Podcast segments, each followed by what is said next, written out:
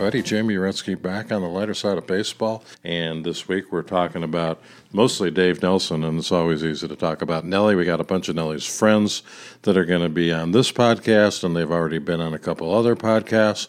And so, you know, it's hard to believe uh, COVID 19 has caused everybody to kind of. Uh, uh, stay in place at their house. And so some people are doing things that are productive, and I'm doing a podcast every couple of days and bugging friends that have absolutely nothing else to do. They can't duck me.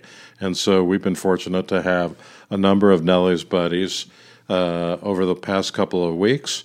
And, uh, you know, starting with Dwayne Staats.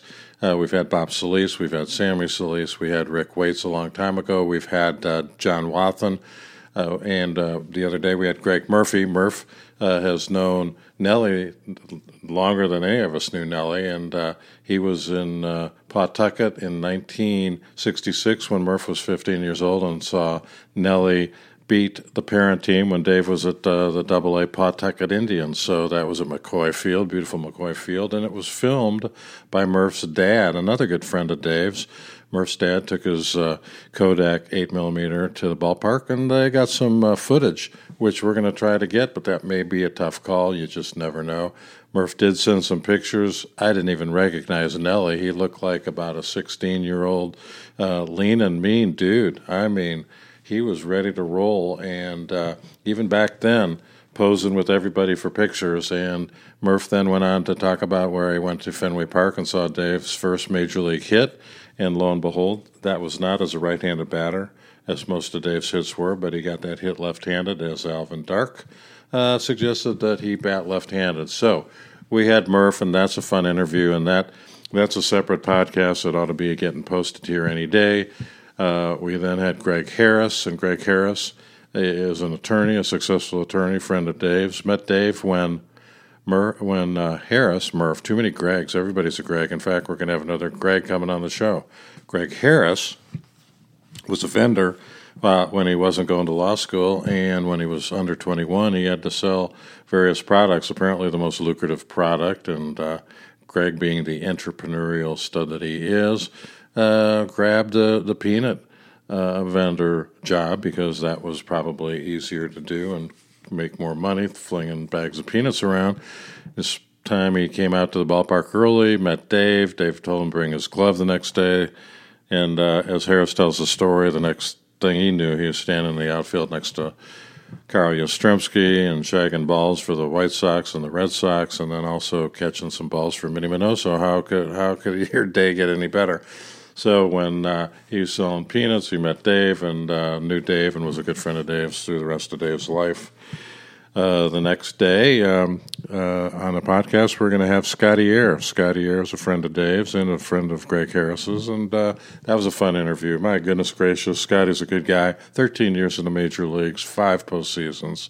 Unbelievable. We had John Wathan, a teammate of Dave's, and John went on to manage the Kansas City Royals. After playing with the Royals for 10 years, he also managed in the minor leagues. That was fun. Dwayne Staats was a fun interview. Dwayne was Dave's partner in the uh, uh, Cubs organization and broadcast the first night game with uh, Nelly along with Steve Stone and Harry Caray. And uh, what would happen was Dwayne, who was, you know, right there below Harry, but one of the two featured announcers would go over and do TV for three innings of the nine, and Harry would come over and do three innings with Dave.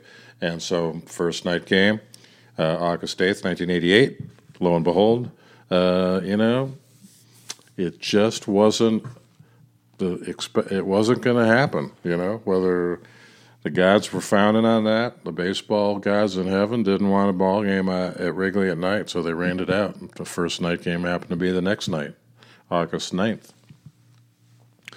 We attended both. It was fun. It was a great milestone for everybody, especially Dave and uh, Dwayne Staats. So we had that, and then today we're going to be joined on the phone by Greg Meyer, who was a pitcher at TCU and uh, currently is an NFL back judge. And he was a referee in one of the Super Bowls uh, recently, not the Super Bowl that I went to with my son, the uh, Kansas City Chiefs winning the Super Bowl, and the last sporting event that I think was held in front of.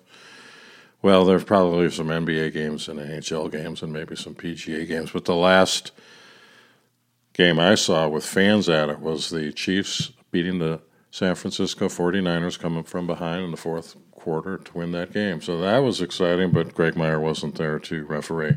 Now, we're going to get Greg on the phone briefly. Then I hoped after that to have Jeff Newman. Hope after that to have um, um, some other people that uh, knew Dave and uh, maybe get Bob Sleeves back on. You never know who's going to call in or volunteer to uh, come on the lighter side of baseball. You just have to be patient and wait. So, in a few minutes, we'll get uh, Greg on the phone, and then we will be back with segment two. But I hope you're enjoying on the lighter side of baseball. I hope you're enjoying a little bit of reminiscing about Nellie. I like to reminisce about Nellie all the time. I think I reminisce about Nellie on virtually every podcast. This is probably I lose count, somewhere between 60 and 70 podcasts that we've done, and I'm sure on each one I have talked about Nelly, and I've talked about how, uh, um, you know, there's so many good memories with Dave, and some of the memories came uh, when I was uh, watching him play baseball, some of them when he was coaching, and some of them after his coaching career. But uh, it's clear that uh, every job he had in baseball, from playing to coaching to uh, broadcasting, he did with a flair and he also enjoyed uh, after the game with the, you know, back in the day when we didn't have much money in the bank, uh, we would go to free happy hours. That's where we had our Billy Martin encounter. That's where we'd go to have Boodle's gin, and uh, from time to time we would enjoy a, a gigantic free block of cheddar cheese and crackers to make sure that you know we had something to eat when we were having our Boodle's gin. From there, flash, you know, fast forward 45 years of great friendship and, and, and great mutual uh, respect. And uh, I can't say enough about him, his family. Uh, his mom was great. His son, may he rest in peace, was also a spectacular kid. And, uh, you know, it's the way life is. And uh, I'm just happy that I had 45 years of getting to uh, spend time, a lot of time with uh, Nelly, as did a lot of other people. So, anyway, not going to get too far down the road on this, but uh, we're going to uh, be back in a few minutes with Greg Meyer, and uh, then that'll be our segment two on the lighter side of baseball. And who knows how many segments we'll have on, uh, on this fine day of trying to get closer to opening day of Major League Baseball. So, we'll be right back and again, thanks for listening on iTunes, Spotify, SoundCloud, or my Facebook page. Thanks again, and uh, we'll be right back.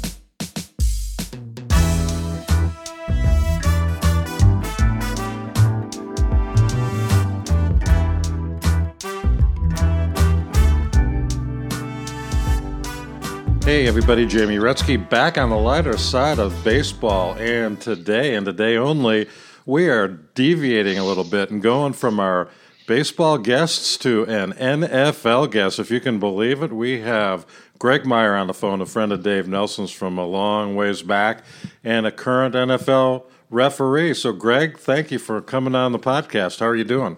Good, my pleasure. Oh, man, this is a treat.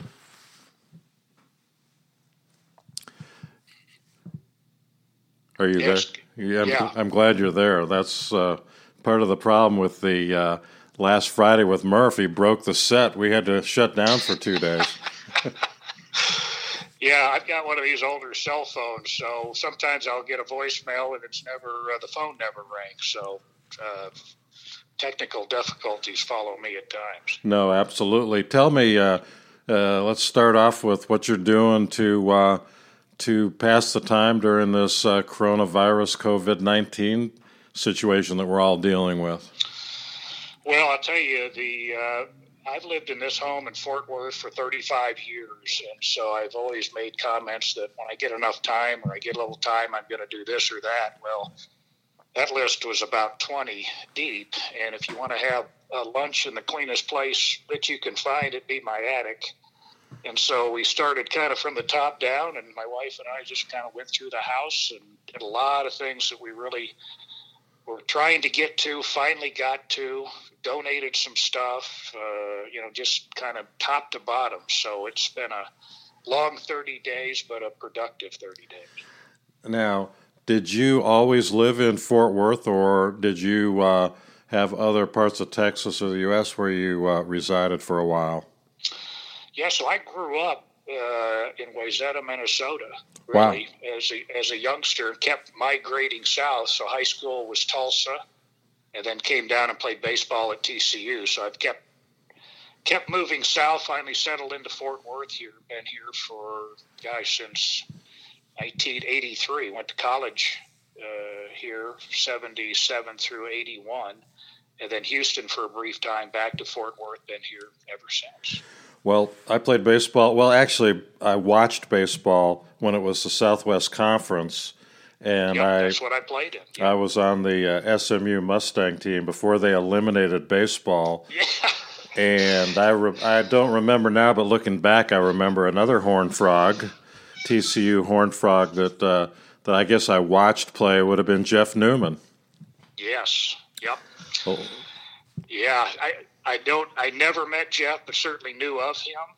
And uh, yeah, SMU I think dropped baseball in 1980, maybe.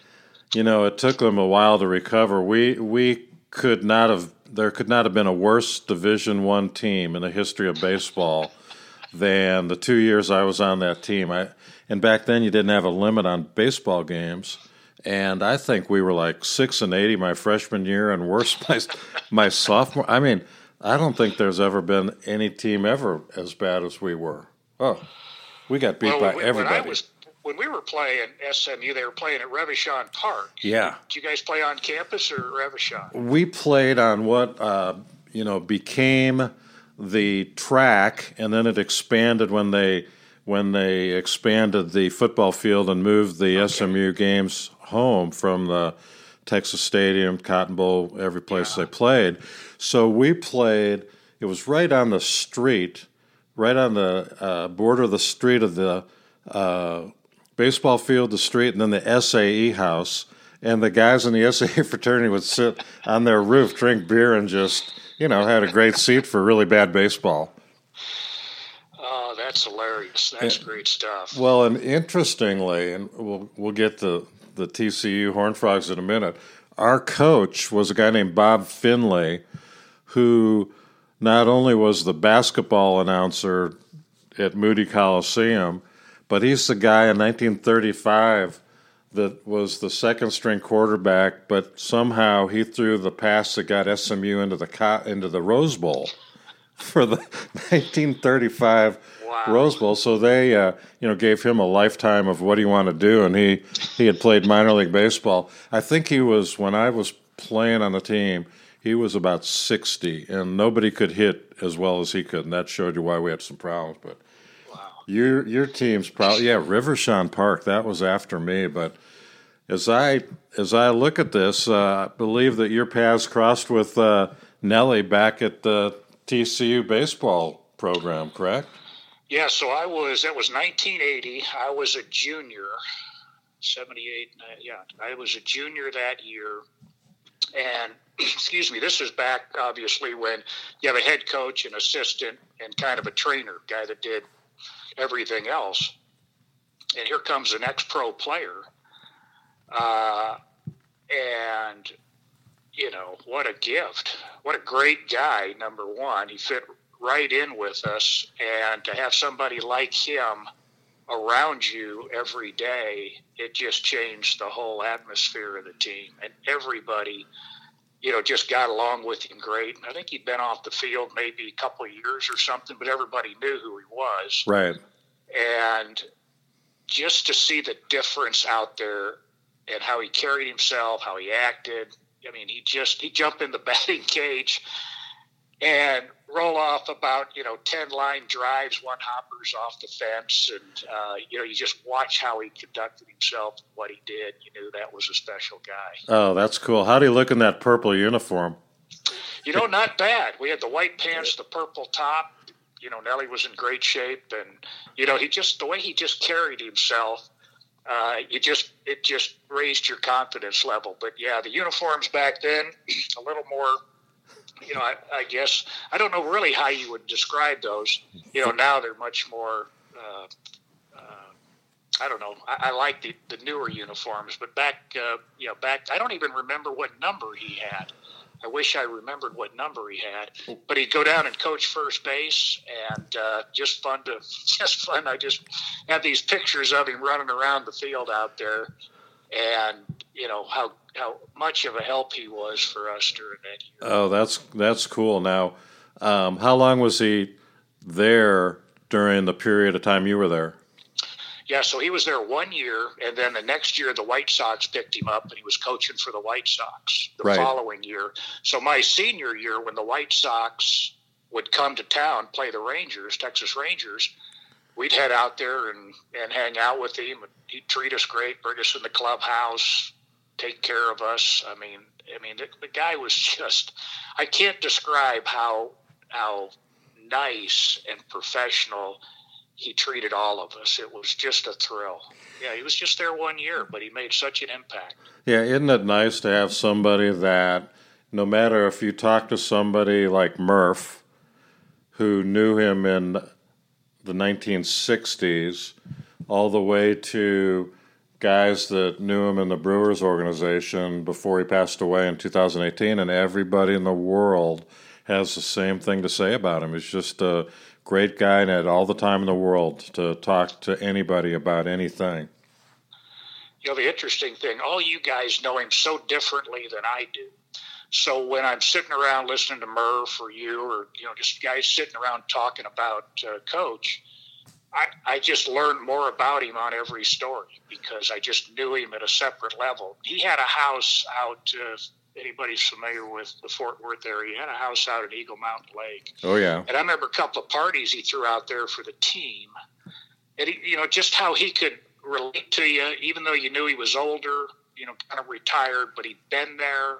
He knew what he was talking about, and this, is, you know, the Southwest Conference, high level baseball. I mean, some guys that, you know, really we played the Texas teams and Rice teams and A and M. I mean, there's some great players through there, but you know, just to have a guy that had been there and had done it, and just the way he treated all of us, the way he could, you know, he could treat you as a coach, treat you as a man, treat you as a friend. He, he just, it was just, and you know, he was only there one year, and and all of my peers, my uh, teammates, just remember him so fondly. Made such an impact on everybody.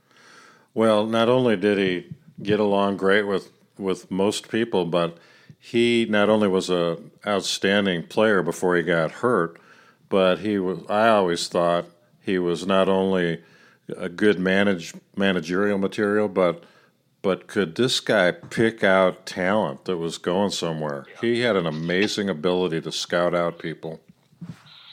Yeah, that's why he never talked to me about playing pro baseball. That's how talented he was. We yeah. always talked about graduate school and life after baseball. Cause, exactly. And I'm sure there's a couple other guys on the team he had different conversations with. But you, you hit it right on, Jamie. He's uh, he just I don't know. It was just so much fun to watch him out there working with the guys and how he could communicate with them.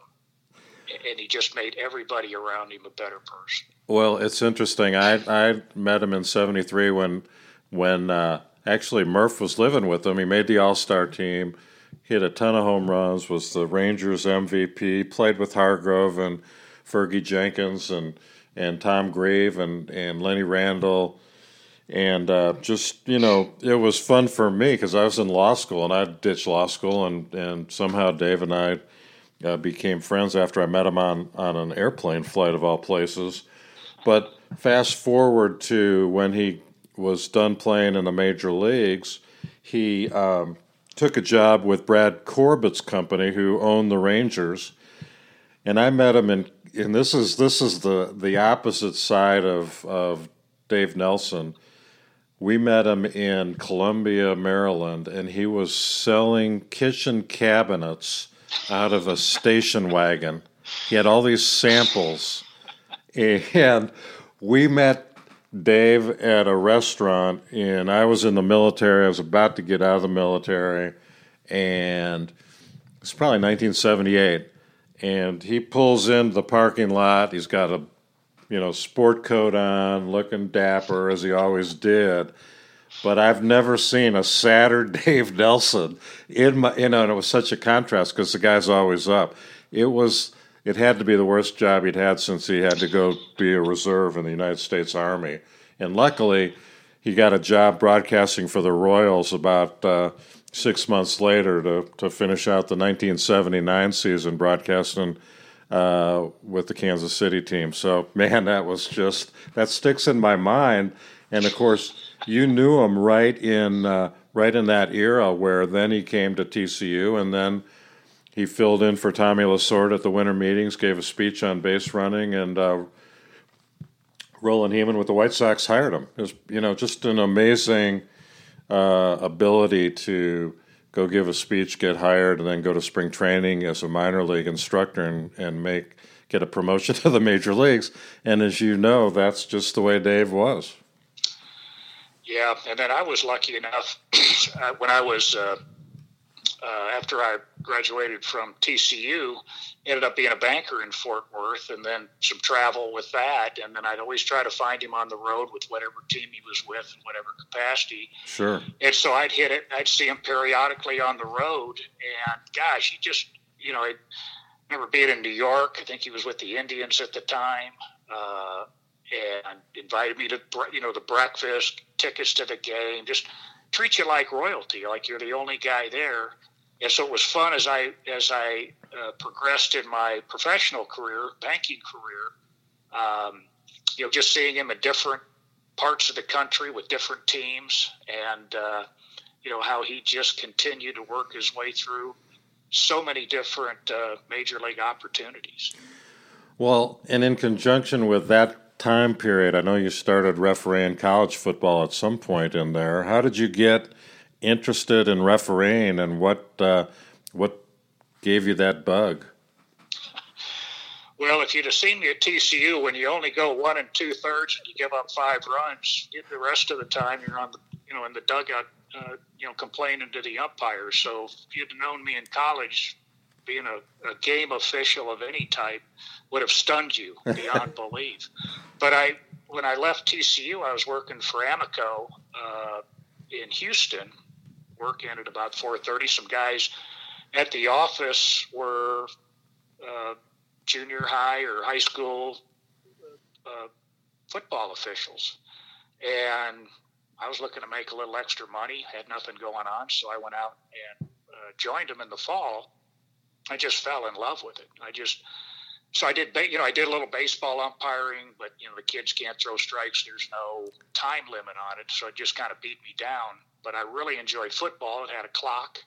You could manage your time. And I just, I just really enjoyed the sport and the guys I was doing it with. And that's kind of what got me going, put a little extra money in my pocket. And just kind of meandered my way through uh, the lower levels, mainly just trying to, uh, you know, make a little bit of money, but I really enjoyed the fraternity of the guys I was doing it with once I got back to Fort Worth and uh, met a lot of the local guys here. And a, a, bunch of the guys, interestingly enough, that were football officials in Fort Worth also were TCU baseball game officials that I would sit on the dugout with, unbeknownst to me, uh, that they were also going to be somebody I would meet in my future and just unload on them. I mean, I was unmerciful in the dugout. It just, you know, when you don't have any talent, you got to make up uh, for it for something else. Hey, so, there's a knack to harassing officials. so I I was awful, and then I'd end up seeing these guys when I got into uh, football officiating. Sure. They were so gracious. They remembered me, clearly remembered uh, who I was, and uh, very embarrassing, but humbling at the same time. And so, to be honest with you, out on the field now, you got to say something pretty bad uh, to even get my attention, uh, given how uh, much of a mouth I was uh, in my collegiate days. Well, it's impressive to have the temperament and demeanor to referee any sport, but to move through high school, college, and into the NFL ranks, man. Tell tell me how that all happened because that's pretty big time. Well, the, we're always looking for lower level game officials in any sport at any time. So if anybody's out there interested, you know the the, the lower levels are dying for uh, officials. And I was lucky enough um, to, you know, high school.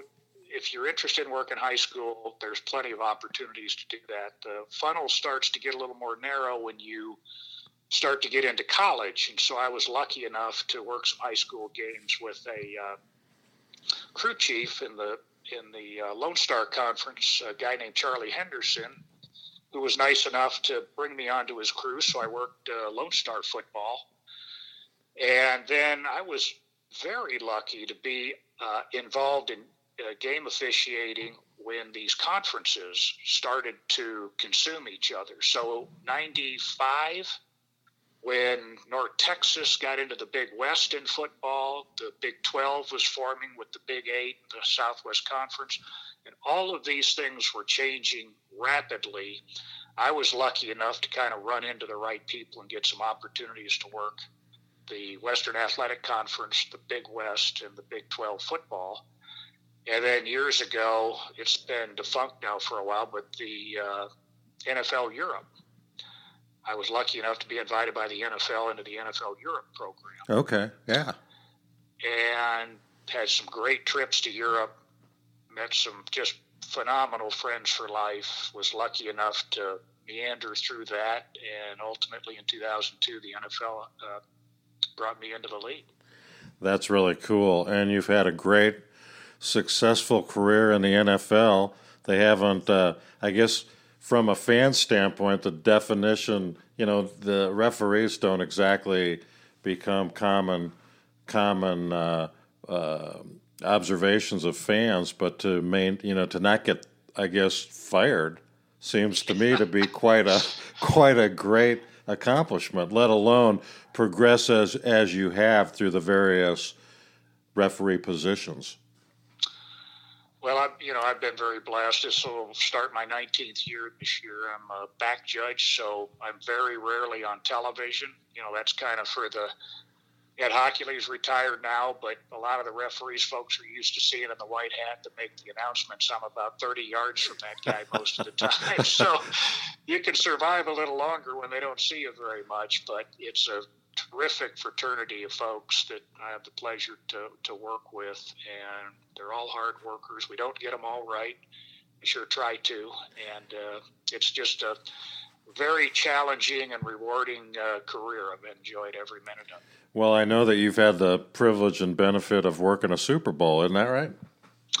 I did. I worked Super Bowl 44. The, oh. uh, the one the Saints won. I, it was the Colts and the Saints down in Miami. So that was just a thrill of a lifetime. Well, and for everybody out there, Greg not only was a mediocre pitcher, he at least made the box scores. He was a, a determined, tenacious official, not to mention his career in banking. But he's also been such a great supporter of Open Arms Home for Children that uh, we are all very blessed to have been uh, affiliated with through Bob Solis and through Dave Nelson and the golf tournament. And I know Greg uh, has always generously made donations to that cause, not, not to mention teaming up with Greg Murphy uh, when we were playing up at Whistling Straits. So I know that uh, all of us with Open Arms Home for Children, all the children, who we had the benefit of seeing in January, certainly appreciate your generosity. It's very, very kind of you. And the generosity that, that I know, uh, in addition to a lot of the other things you do, are two Super Bowl tickets that you've always been kind enough to donate to, uh, to that cause, and, and it's greatly appreciated. Yeah, and even better, our uh, the Referee Association, the National Football League Referee Association, which is the football game officials.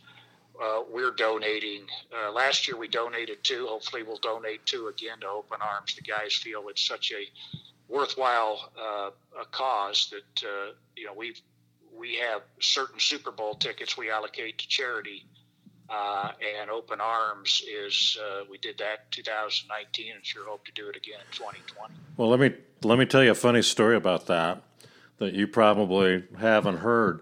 Um, we went down to Open Arms for the dedication of the Uncle Davy uh, home for the the kids that are transitioning out of living on the on the main property and moving to get independent, more independent. And uh, my wife Kay and I were down there with Celise and a lot of other people, and so this was right before the Super Bowl, and we get back to Chicago, and uh, one of the board members calls and says, "Hey, uh, I hear you're interested in going to the Super Bowl," and I go, "You know." Maybe if the Bears were in it, but I guess I like Mahomes, and I am from Kansas City now, so I guess I could do that. Why? Well, the guy who bid on the tickets was a Packer fan, and the Packers didn't get there, and he doesn't. He wants somebody to buy him out of the tickets. I said, "All right, I would be more than happy to buy him out of the tickets." So I ended up going, and they were great seats. Thank you. Yeah, it's interesting because we never know where the seats are going to be until they physically show up. Right. And uh, so, so I think this year they're going to electronic tickets. I think you had the actual tickets this year. And I'm looking at it right now. I had a. Yeah. I've got my little Chiefs uh, necklace or whatever with the ticket in a, you know, whatever those plastic things are called that I paid fifteen bucks to get. yeah. Yeah. I hate. Ele- I, I, I I hate electronic tickets. I just hate them. Yeah. Yeah. That's how we as game officials, we get two tickets to each game. Some are electronic and some aren't. And the difficulty of getting those to the folks you want Oh. to get them to, or picking up extras from guys, it's uh, it's that electronic ticket process is uh, Horrible. It's horrible. yeah, it's- I had um, a lot of people came up for the Kansas City Chiefs when they played the Bears. We've got a place in Chicago and a place in Kansas City, so I bought from various sources twelve tickets for the Bears versus the Chiefs at Soldier Field this year, and I kept the four in the uh, in the club level on the fifty yard line uh, for you know my wife and I, and then some friends that are huge Chiefs fans. I lost the tickets electronically. Couldn't. I mean, luckily the Bears had somebody there with an iPad that found them. Holy cow! yeah, Horrible. Yeah. But the the, let me. days of just passing them along, just uh, Yeah, let me let me tell you at um, I what I saw when Dave coached for Cleveland in 1997. We were at that ballpark, and then it was called Joe Robbie Stadium.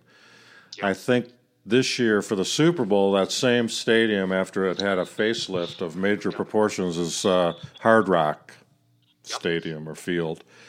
Our seats, you know, and they've got four gigantic jumbotrons in every corner. It's a spectacular venue to watch a football game. And our seats were in the, um, I guess it was the second level in the end zone. Um, and you'd say, okay, in the end zone, they're about the eighth row of the end zone, and every point the Chiefs scored was right in front of us. Spectacular. Yeah. I'm usually the opposite. If I'm at a game, they're scoring on the other end. Well, it couldn't have been better. The Chiefs scored in the first per- first quarter and the fourth quarter, and that was right there. So it was, uh, you know, the last sporting event uh, with people at it that I that I'm going to go to for a while. But do you think there's going to be? And I'm not asking you for any inside information. What do you think about the football season upcoming? Yeah, that's a great question. I hadn't really, to be honest with you, you'd thought I'd been focused. That's all I'd be focusing on, but I hadn't really. It's so far away. Uh, I just haven't really f- focused on that. I mean, it's. I, I just it's hard to comprehend it, but it can be done. Uh, obviously, the players they make the game. They they obviously would have to react to it. Uh, hopefully, but they you know they do OTAs and practice, and they're pros. They'll adapt to whatever environment the uh, the situation calls for. So uh, I hope safely we can get guys out there playing, and uh, you know obviously would love to do it the, the old traditional way, but creativity at times uh, may be needed. When would the, uh, if everything goes according to the schedule that's out there now, when would you start officiating games? What time of the year does that take place? Yeah, so for us, uh, for the game officials, for us to kind of be active with the teams starts kind of June, early to mid June when the teams start their OTAs. And so we're starting to get involved with them then. And then we have our clinic in Dallas in July that I hope is, you know, right now still scheduled. Hopefully we still show up, do that. And then right into training camps for the end of July, early August, and then right out of the chute is the Hall of Fame game and right into to preseason. So uh, for us, it's it's really kind of so far just business as usual from the game official standpoint. And for for most of us listening that don't really know the life of an NFL referee, explain to me what you do at OTAs. That's interesting. Well, uh, for us, it's a great time, and we need to do more of it. But it's our time to spend with the players and the coaches about the upcoming rule changes, our philosophies, uh, what we're looking for at various positions. Because you know, it's interesting as as football officials. There's seven of us on the field, and I'm looking for specific things. The referees watching specific things. The umpires watching specific things uh, so we we all have our little areas of expertise, if you will. So for me, I would go hopefully with the defensive backs, spend time with the the defensive uh, backs, coaches and players. You know, we have illegal contact. Some of the college, you know the guys coming in from college, they don't right. have illegal contact in uh, in college. So that's a rule and a philosophy of how we call that rule that would be educational for them and that's really where it starts, Jamie. Is is the smarter they are, and what they understand what we're doing, and the smarter we get understanding what they're doing, you tend to have a better officiated game. So physically being around the players and the coaches has always made me a better game official and the way the schedule lays out with the players and the work that they do. Hopefully, we can spend more time with them as as uh, the seasons go on because it it's just invaluable, and uh, we really enjoy the interaction. And you know, education's a great thing. So hopefully, they get as much out of it as we try to. Yeah, it seems to to me as a fan that the uh, illegal contact happens on virtually every play, so it's hard to tell uh, especially with replay, watching it on TV, how in the world you can figure out how not to throw your flag on every play. And then the other, the other thing that always seems to be a bouncing ball, and not to get controversial, but the flag on um, pass interference just seems to, uh, you know, and, and, and again, uh, as a fan, it seems like, and I'm sure the statistics don't bear this out, Greg, but it seems like in September, October, November, the volume of penalties may be different than uh, December and January. But again, I have nothing to back that up with, and I'm just uh, I'm a Bears fan, so I'm always the uh, the underdog. Well, the one thing about it is we, we you know there's 119 of us, so there's 17 seven man crews. We're from all over the country. We get together on a weekend to work the game and we're all over the country. So once I leave the clinic, you know, I don't see Jamie anymore because we're not on the same crew. You're out doing your thing, I'm doing mine. And the biggest thing is just to be as consistent throughout the country, throughout there's 256 regular season games. And so if you turned any one of those on, what we try to do is is be as consistent in what we're calling as we possibly can. And that's our biggest challenge is providing that product for the for the players and the and the coaches, so they know what to expect, and then the fans, you know, don't have to gnash any teeth wondering whether this is or isn't a foul. And so that's that's it will always be our biggest challenge. Right, and I, I and I think that's a hallmark of the NFL. I mean, I do think that uh, to the the fan watching, uh, for the for the most part, it is consistent. Uh, you know, some referees have more notoriety than other referees. And then with the side judge and the field judge, the back judge, I mean, you guys have to work as a team. And, uh, you know, I think it's probably like umpiring. The good umpires aren't noticed. And I'm sure that's kind of your goal is to not be, not be noticed. Yeah, it's it, like I say, it's um, th- that's such a challenge of it, and it's And the game's different. If you watch college football on Saturday, that's not the same game that you're watching on Sunday. You know, the penalties may sound the same and are the same. You know, you have different types of players playing. And so we try to set a standard for the for the players and the coaches. And the best way you do it is in the preseason and in the OTAs and the training camps to just try to see as much football as you can. Tell the guys what you're willing to accept and not. And then, like I'm a back judge, so you need all 17 back judges throughout the country, you know, singing out of the same hymnal, looking at the same plays the same way and you know trying to get the big ones and throw the little ones back and, well, and just just give the guys you know a strike zone per se for the game and we're going to stay with it. Well, on tv it looks fast. It's got to seem incredibly fast on the field. These are the greatest athletes in the world and they're great people too. I Isn't mean, that's that the fun? thing about that oh it's they're so athletic they're so but they're such great people the people in the NFL, the players. I mean, the draft, I guess, is Thursday, and you just see these new kids coming on. But I, you know, just the professional athlete, at least the, the, the ones that I deal with and I'm around, are just such just such great human beings. They're just great people. Well, I'll tell you what. If your schedule gets you to uh, Chicago or Kansas City, let me know, and we'll uh, we'll go. Uh, if you have time, grab a grab a bite to eat and and maybe a, a toast to our good buddy Nelly. You bet. Love to see you, Jamie. All right, man. Thank you for sharing a little bit of your time. It's been great. It's been incredibly in- interesting and fascinating, and all uh, on a backdrop of reflecting a little bit on our good buddy Nelly. So thank you, and and just have a safe time and get back out on the football field. Thanks, Jamie. Appreciate you having me on. Take All care. All right, thank you, and okay. I'll be right back with you in a second.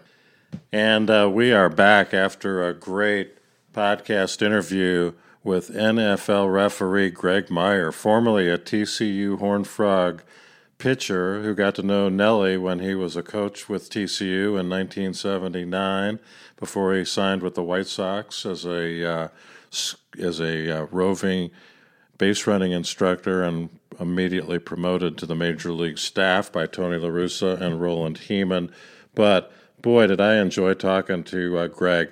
Not only is he just a very, very generous human being towards Open Arms Home for Children, but also uh, just a fun time to hear a little bit about what an NFL referee does and how he prepares for the season and what he's doing now in the off season. So there's a little special treat for on the letters out of baseball. We deviate, take a little detour, segue, as they say, over into the uh, world of the NFL. So that was uh, that was a combo treat. We got Nelly at TCU. We got uh, Nelly after baseball. We got Nelly helping him out when he was going around the Midwest, uh, uh, applying his trade as a, a bank executive. Uh, speaking of Greg Meyer, and then uh, when Greg uh, became an NFL coach and got to know Dave through the golf tournament. So um, it's been fun. He's been a great supporter of Open Arms, and I'm very glad that he was able to spend a few minutes with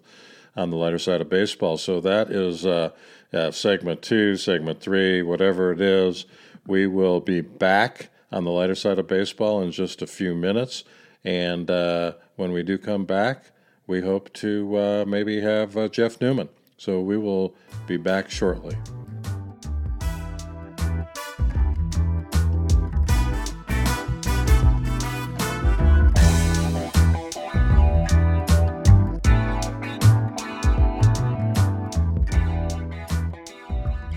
Hey, everybody, this is Jamie Retzky. We are back on the air on the lighter side of baseball and with no baseball, who better than to come on our show than a great friend of Dave Nelson's and a great friend of mine and a guy that I've known for a long time.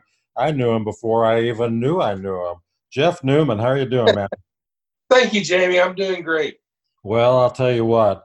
I was going to introduce you. You had a great career. You're a star to me. You're nine years in the major leagues, postseason, made the All Star team but on top of all that, you're a great guy, and you and Nelly not only were two teammates, but you guys were good buddies. So this is uh, I don't know if it's a sad day, but it's a two-year anniversary of Nellie's passing, and I am bound and determined to have fun, and I'm glad to talk to you.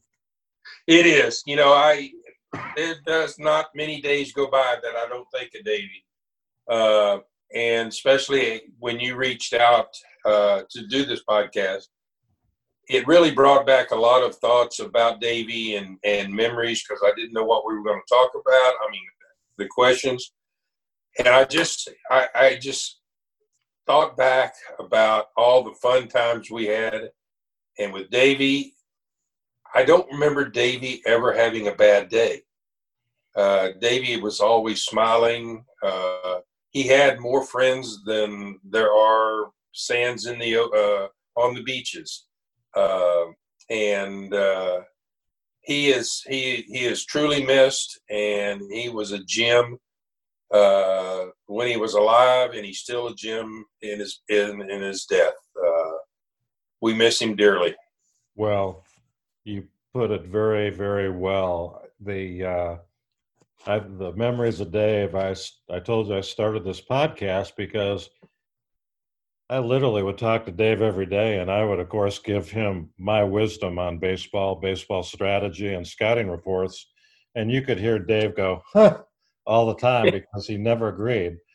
But when, uh, I thought about having a show where I talked to Nellie in heaven, and then I figured, you know what? Probably most people aren't going to think that's such a, a, a great format for a show. So um, I have had a great time, uh, but it's a lot easier when there's baseball to talk about until now, and it's easy to talk and reflect about Dave. And I know you guys were, I know for a fact you guys were close because Dave would, uh, Dave would let me know that a lot. Not only when uh, you guys were coaches together in Cleveland, but after that. And what a great memory. What a great friendship you guys had. It's cool. I don't want to get too corny, but uh, no, no. Uh, you know, Davey and I go back all the way to the Oakland A's.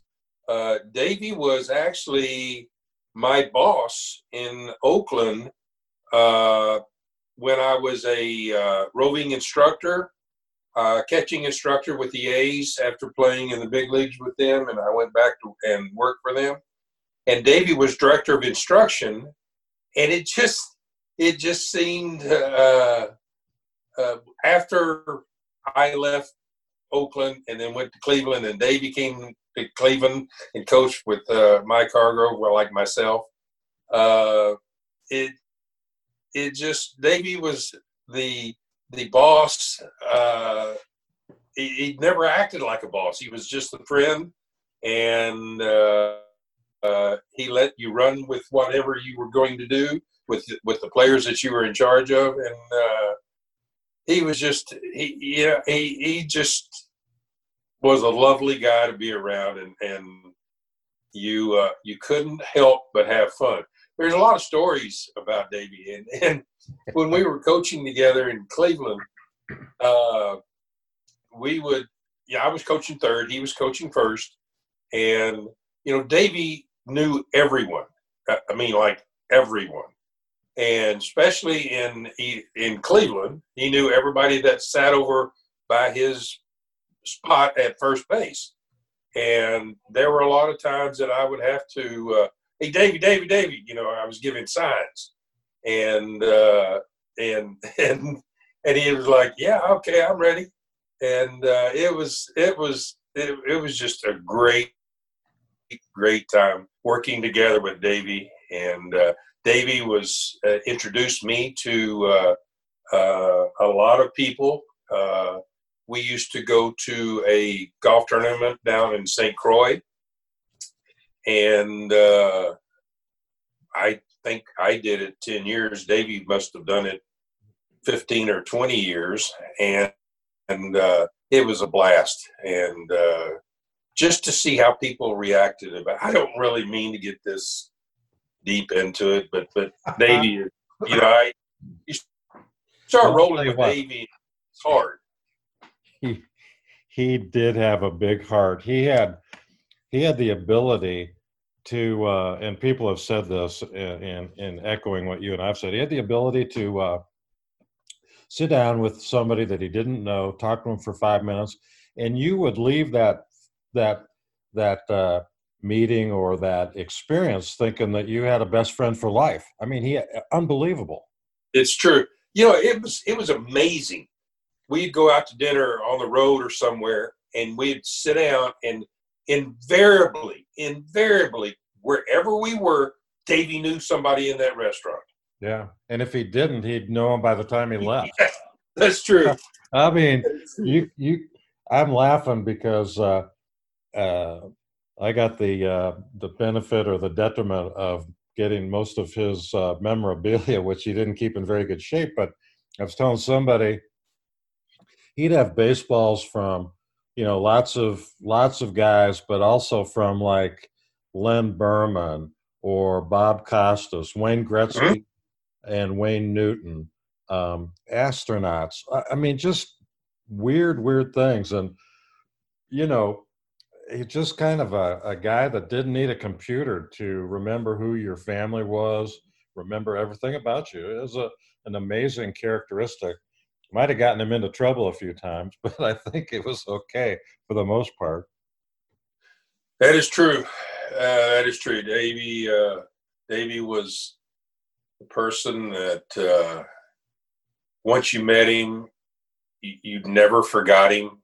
You wanted to talk to him you wanted to be around him, and uh, if he would come into town and didn't have a chance to call you, you were saddened and you were pissed, and you told him about it. Well, that's true, and and I know that that St. Croix tournament that Bob Solis, I think, got Dave involved in. Uh, you know, was for the benefit of Queen Louise, which was a, a, a really worthwhile Lutheran uh, home for children that were uh, disadvantaged and and uh, that was to me as a baseball guy and i think i was out there a couple of years when when you were there and you had mentioned duane kuiper he was out there. I mean mm-hmm. nelly kind of rounded up these guys and the thing for me was you guys were there for a week and couldn't get away from people like me. It was great. I mean well believe me it, it, it was fun for everyone. Uh, and I I thank Davy every day that that uh, we had together down there. Uh, he is he he gave so much of himself and to to what organization he was with at the time, and uh, he he he he got so much memorabilia and and gifts for those kids down there. Uh, and he was shipping stuff, shirts, T-shirts, any place we went to that had a giveaway. He would ask the team, say, "Hey, you got any extras?" Because I've got this uh, organization, you know, uh, this orphanage down in St. Croix, and believe me, everybody just gave it to him, and it, it, it, it was amazing. We'd go down there and see the kids, and you'd see all these different baseball shirts on them. Right. And, he, uh, he did and, the same, same, thing in uh, South Africa with exactly. the uh, home exactly. for the open arms. Yeah. You would probably swear up and down you were in Milwaukee somewhere.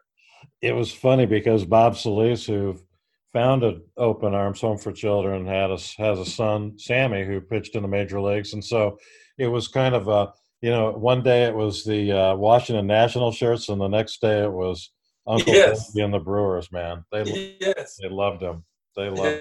Yeah. But uh, those were the, those tournaments in St. Croix were fun. The uh, uh, tournaments that they put on for Open Arms were fun. I remember so much getting to know you a little bit. Most I was telling another guy, I said 95, 96, and 97 were big because Dave didn't want to screw around with tickets. So he gave me all his family tickets. And instead of, and I really never liked to hang out in the locker room or mingle. You know, I wasn't I wasn't good friends with Dave so that I could hang with Kenny Lofton. But but what benefit we had was we got to hang with all your wives, all the family. I mean, I just talked to a guy and and uh, buddy of mine, and he was talking about how he'd sit next to Tommy's dad and talk baseball. And uh, oh yeah, so we had the benefit of you know hanging around with uh, your wife, Assenmacher's wife, during the games, and uh, and mm-hmm. Mr. and Mrs. Tommy, and it was just a blast. And on top of that, two World Series in three years, and uh, you know I keep watching Game Seven on TV with this COVID nineteen, and uh, I just keep waiting for you guys to win Game Seven. I know. You know what? Unfortunately, it's not going to happen. I guess not.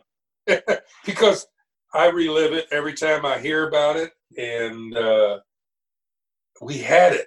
You know, we had it, uh, but we didn't. That is uh, the way the uh, unfortunately the ball the ball bounced. But when I uh, when we started the podcast, I introduced you that I knew you before I really knew you, and that was I had the uh, privilege and the honor of probably watching you uh, in six games over two years from my spot on the bench for the SMU Mustangs while you were a friggin' national collegiate hero uh, for well, not uh, quite that. Yeah, I, I I went to TCU, and of course our rival was SMU, and uh, uh, I I enjoyed my time there. I am a horn frog forever, uh, but uh, Jamie, I don't remember you then. the only thing I think I, the only memorable thing I did was strike out against Burt Hooton. The rest oh. of the uh, uh, and the University of Texas and and those guys. Other than that, you know, Jeff, when you're sitting on the bench and your team goes six and eighty, you figure maybe uh, maybe I ought to go to law school as opposed to sitting around here. But God, I love well, that.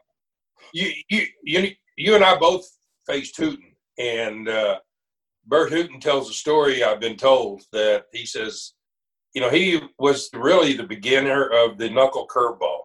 Right. He had a good fastball and a knuckle curveball. And he says, you know, I've thrown one slider in my life, and it was to Jeff Newman when he was at the University of Texas. And he said, I won't ever do that again because he had a home run. so, you know, it, not that I was that good, it was just I was that lucky.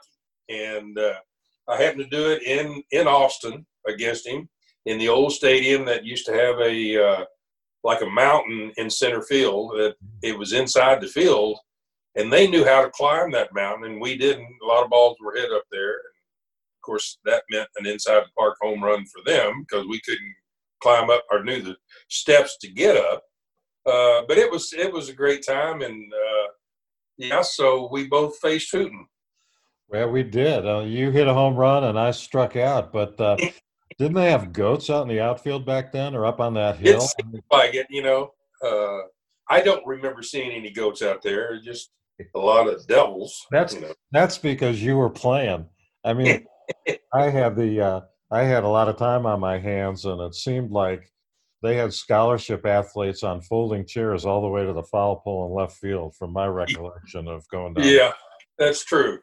The uh, that is true. I'll tell you, Jeff. The other funny thing, and I'll get off my mediocre, horrendous, not even worth talking about co- collegiate career, but there's nothing worse than going to Lubbock, sitting on the bench and for a double header. Because back then we'd play conference games. It seemed like it was a double header and then a single game, and the double header might have been seven innings, and this and the next day you play one getaway day. But right. I, had to, I had to not only sit in the wind watching all the tumbleweed go by, but they rang that damn bell for the whole game. Now, you know, in a football game, you can do that, but in a baseball game, while you're on the end of the bench, oh my God, I still have nightmares. yeah, well, there's a lot of a lot of stadiums that, that I have nightmares in, and a lot of them are in the big leagues uh, and, well, and minor league towns. You had a great, great career. I don't care. Uh, you had a bunch of highlights. You uh, you were a spectacular catcher with one of the higher percentages of throwing guys out. You uh, played in the postseason games. Uh, man, I mean, you you had it's it's so cool because all you guys in that what I call that era, whatever that era is, have so many friendships, more more friends than memories, and you have a lot of memories. But my my belief is I could name anybody in that era, and you would come up with not only stories, but you'd be, you know, still friends with those guys. It is, you know, it's it's it's a fraternity. Uh, just being a major league baseball alumni, uh, it, it is a, a a family, it, uh, especially uh, nowadays with with what's going on with coronavirus. That a lot of people have a lot more time on their hands, and so I have been in contact with a lot of ex players, uh, ex players that go back to the minor leagues, to the to the major leagues, uh, and it's a sad thing, but it's a good thing that that we have reached out and, and communicated with old friends, and uh, it's just a shame what's going on in, in America today and in the world. But we'll get through it. We, we will get we will get through it, and I still hold out some hope that there'll be baseball, and with baseball fans getting to go to the games. I mean, that's that is I'm I'm sticking to it. I am sticking to being uh, unusual for me, optimistic, and uh, and I think we'll get through it. But one of the things I like to talk about on podcasts is a how you got your baseball interest, and I know you gave it to your son, and I know you've got a grandson playing some baseball. So tell me about how in the world you got hooked on baseball and uh, how you passed it along to your uh, son and your grandson and maybe daughters and well it, it's it started back uh, when i was i started little league when i was seven years old and you got to realize back in those days there was nothing but just little league there wasn't t-ball there wasn't farm there wasn't it was just one. Yeah, the league had seven teams, eight teams, and you either made the team or you didn't make the team. But I made it at seven. Can't say I played much, uh, but I was on the team. And I, just like anybody back in those days uh, from Fort Worth, Texas, we did not have a, a major league team. The Rangers weren't even thought about. They were still in, in Washington. And uh, so I was a Yankee fan, just like anybody back in the heyday of that era that the Yankees were the world champions and winning all the time. So, uh, playing wiffle ball in the backyard, you know, we, we were the Yankees. And, and so it's just, it just grew from there. And then I just kept loving it, played it every summer. And then I ended up going to TCU. And then fortunately, I was good enough to get drafted uh, in the 26th round. I wasn't one of the higher draft picks, and uh, it uh, it just it just it, it it's an, an, infectious career. It, it just uh, it just gets in your your blood system, and you just can't get away from it. I went, to, like I said, I went to TCU, and, and honestly, I went to TCU to play baseball, and fortunately, I got an education out of it and a degree and uh, never. I guess I did use. I, I my education was in in education, and I never taught school, but I coached, which is teaching my whole career. And uh, even as a player, uh, especially as I got older, uh, when I was still active, and uh, I felt like I was a coach at that point, um, just because when you're not playing every day, uh, you want to contribute somehow, so you help the guy that is playing. Absolutely. And then, and then, and then, uh, I uh, my sons took it up. I have two sons. One is a pharmaceutical sales uh, manager here in in the state of Arizona, and the other one works for the Chicago White Sox, the youngest one. Uh, and he is. Uh, What's he do for the Pale Hose?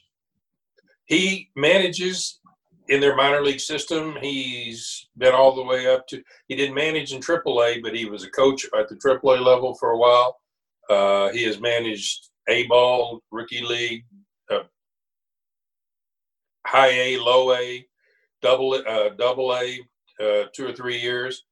Uh, but he manages, and uh, he is he's sad uh, sure.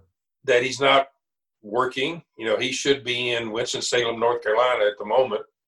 Uh, but I know that uh, his kids are probably happy that he's still at home, but his heart is still wanting to work, and and and sad that there is no baseball. And at this moment, I do personally feel like you do that that there will be baseball this year. Uh, it will be the game of baseball will still be played. Is it baseball that we know? Probably not, with fans and and a lot of travel and. Uh, but I hope they come up with something that that that will get us there. Uh, but anyway, yes, let me get back to my family. Uh, what, what, let me ask you, what position did he play? He was an infielder. Okay. Because he, uh, uh, mostly shorts, third, second. Uh, um, didn't catch. Oh no, no, he was not stupid. Uh, but I say that because I'm getting ready to say that I have four grandsons, and they uh, they are 19 years old, 16 years old, 11 years old, and six years old. Wow. And of course, the six-year-old is still into coach pitch.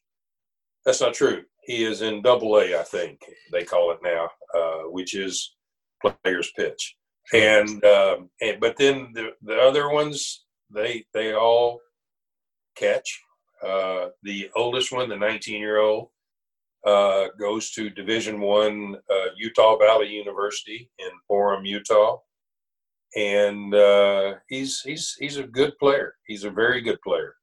Uh, and uh, the 16 year old is a junior in high school. Catches for the varsity team. So they it's it is a Newman thing. Baseball is just that's what we do. That's awesome.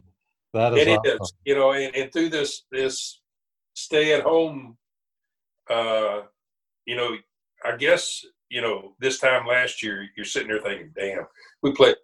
Do we ever stay at home? Right. We have a game every night. One of the four are playing. Oh, I bet. Or or on a weekend, you know, we're running from one ballpark to another to see all of them play. Uh, and so you, you gripe a little at that time, but now you're thinking, "Damn, I wish I was there." That's so true. Hey, let's let's talk about uh, getting drafted in the 26th round and getting to the major leagues. Now, you obviously weren't a quote prospect that uh, you know they were all uh, counting on. So your tenacity and determination and an obvious success is something that I think is an interest to everybody.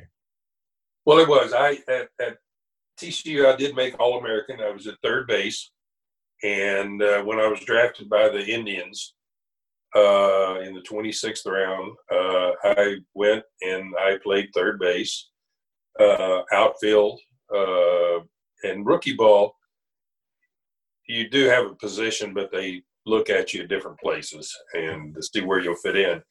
And so, at, at, after the first year, uh, that was back in the Vietnam War uh, days, and so I was in a reserve unit, and so I missed the first half of my second year in pro ball, uh, going to uh, uh, uh, basic training, and then when I came out, I became we came back and they sent me to Reno, Nevada, and uh, I uh, played okay, played well, hit a few home runs, and at the end of the season, Joe Lutz was the director of instruction came by and uh, said, Jeff, we would like to make you a catcher.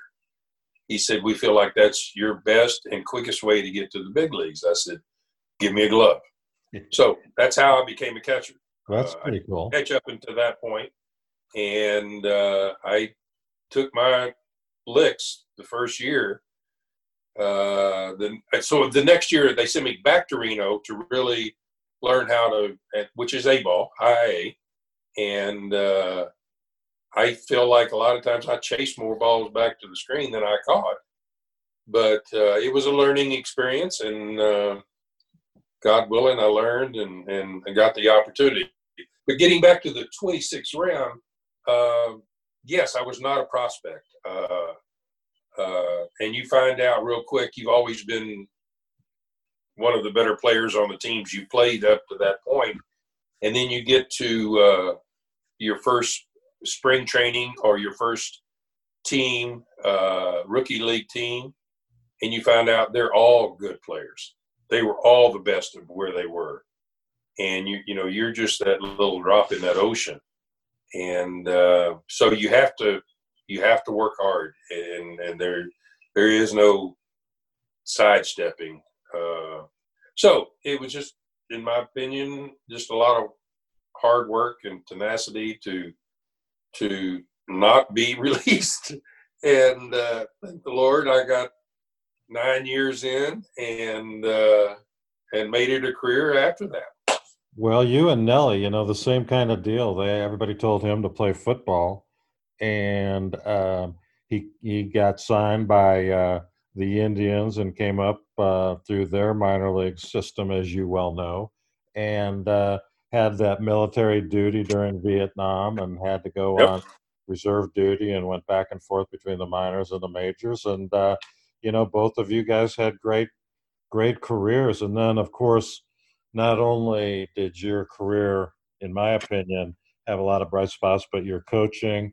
Uh, and uh, I think uh, you got to be an interim manager for a week or two, and then uh, you got to uh, work for Major League Baseball, I think. So I mean, God, you had a you had a full full career in, uh, in at least from my perspective.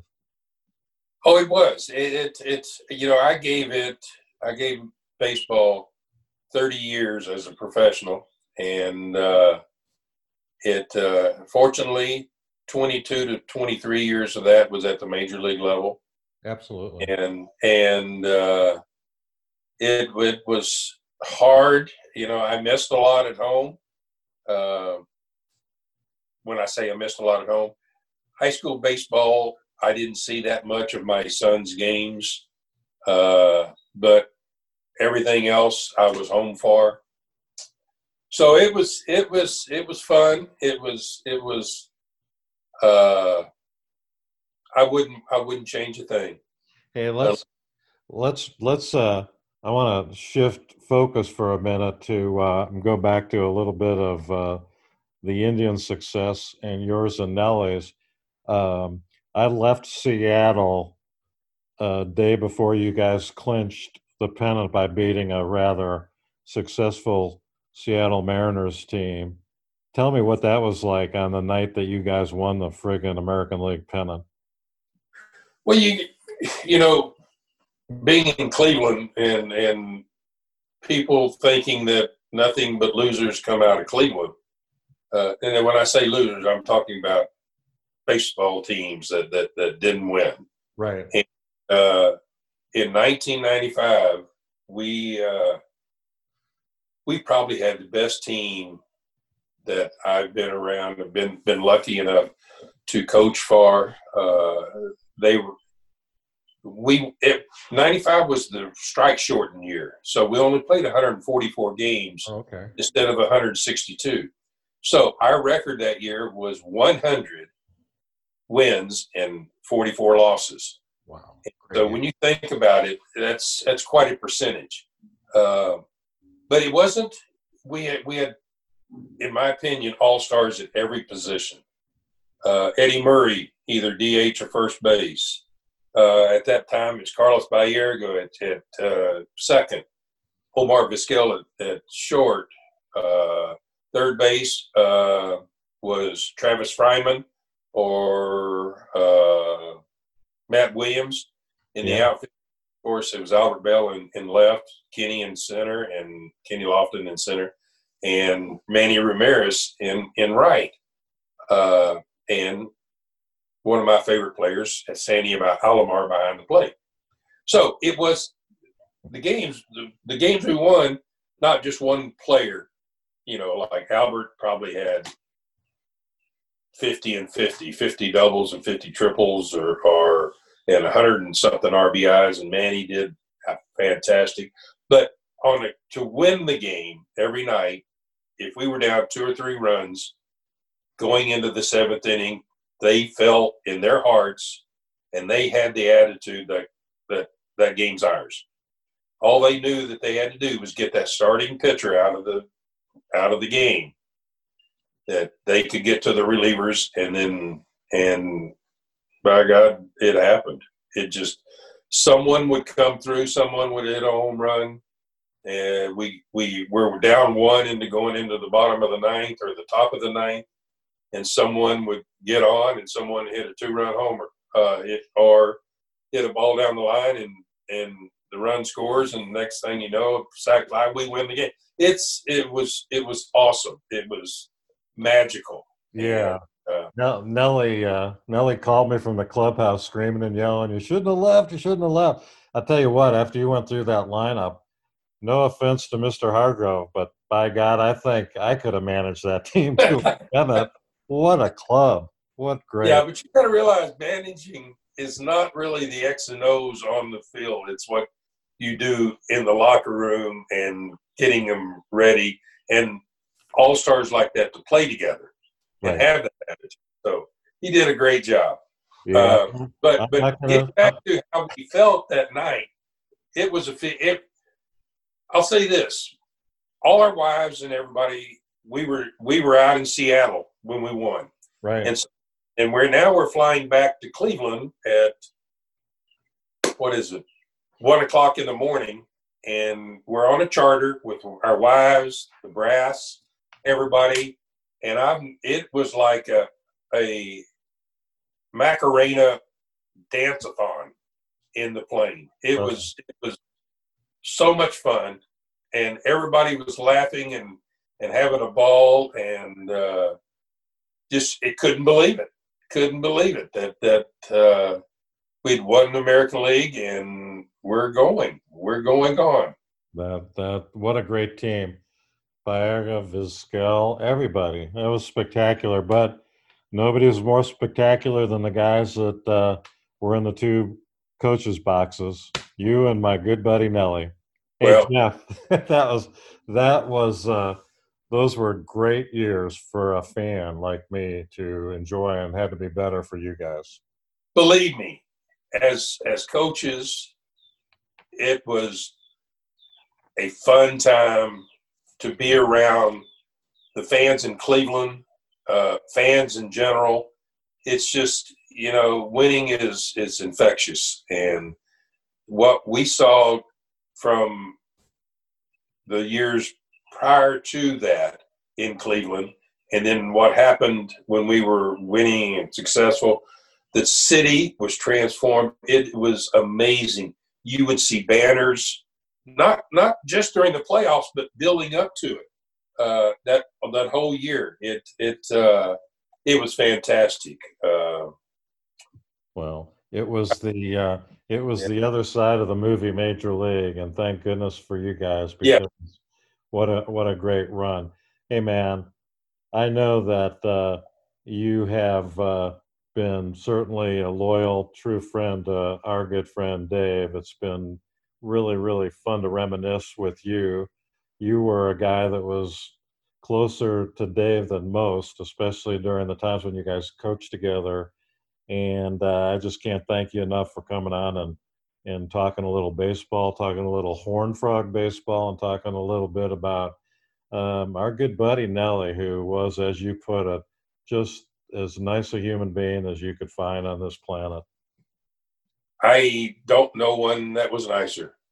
Jamie, I appreciate it. I appreciate the opportunity to talk about Davy and and just put a lot of great thoughts back in my head. It's uh, I, I, I thank you very much. Well, I thank you and hug your wife Diane, and uh, we will we will uh, uh wrap this up. But stay on the line and and uh, don't go away. You got it. Take care for Jamie Retzky and for Jeff Newman, we're going to take a break on the lighter side of baseball, and we'll be back in just a few minutes.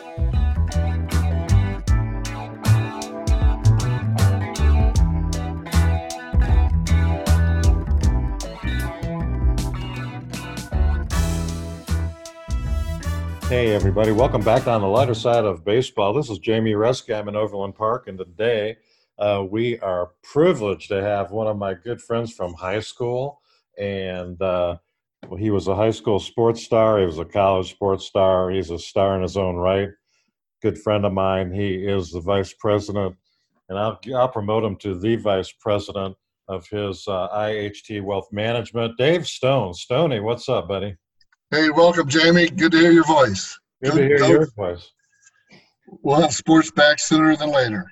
Uh, it, it, will. And during the uh, COVID 19, it's like, uh, you know, I have a uh, captive, not only captive audience, but I've got uh, people dying to do it. Not dying, bad choice of words. People that want to get on and, and do anything. I'm going to do my second one with Dwayne Staats, and he goes, the only thing that's going to interrupt is reading a biography of James Mason. And I'm going, boy, all right, that's competition.